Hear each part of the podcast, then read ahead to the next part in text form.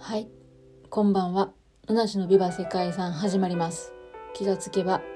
一日が終わろうとしております。そんな3月2日、この配信は毎日一つの世界遺産とその世界遺産からイメージする世界遺産言葉をぬなしが勝手に紹介する5分ほどの番組となっているわけですけれども、今日ご紹介するのはサンアントニオミッションズという世界遺産です。サンアントニオミッションズはアメリカのテキサス州南部にあるサンアントニオ川沿いに位置する5軒の開拓時代のミッション施設と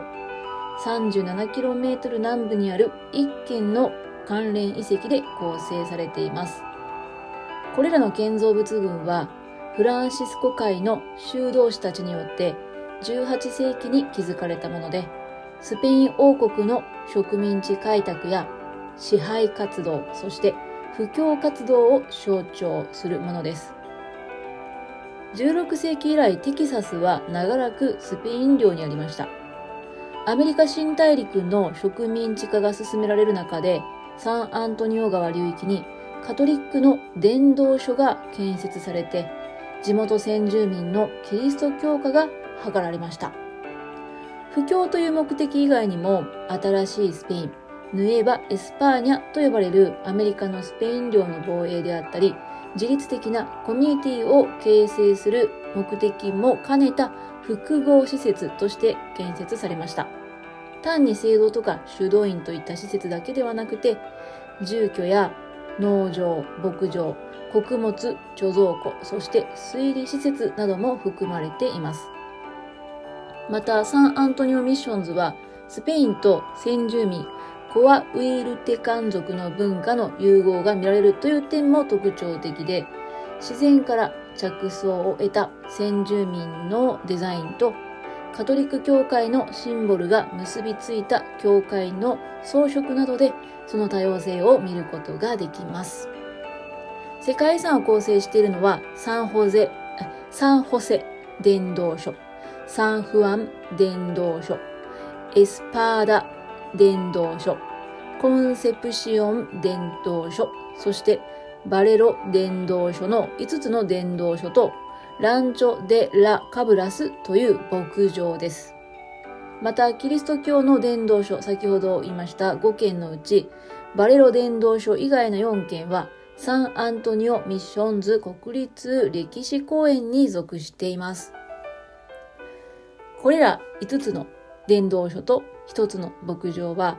19世紀の前半には伝道の目的が果たしたとして活動は停止しているそうです。中には、アラモ伝道所、これはバレロ伝道所のことなんですけども、えー、バレロ伝道所のように軍事施設として利用されたものもあったそうです。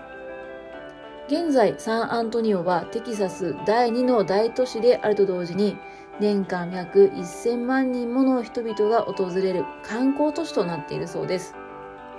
スペイン人の文化様式と先住民のコアウィルテカ人の文化様式が混ざり合った建築史、文化史上の意義が評価されたこれらの遺跡は世界遺産となりましたが、現在では周辺の市街地の再開発とか観光客を相手とした麻薬の密売などですね、犯罪に関わる行為なども行われと行われていたりですね、もうこの辺の価値の保持に関して様々な課題がある、そんな世界遺産でもあるんですね。はい、それでは本日のサンアントニオミッションズからイメージした世界遺産言葉なんですけれども、使命感です。はい、使命感。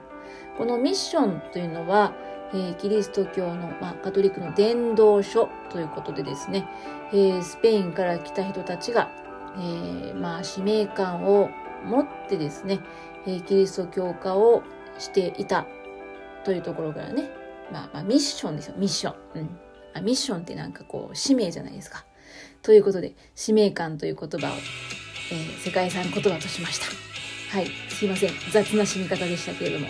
そして今日は遅くなって申し訳ありませんでした。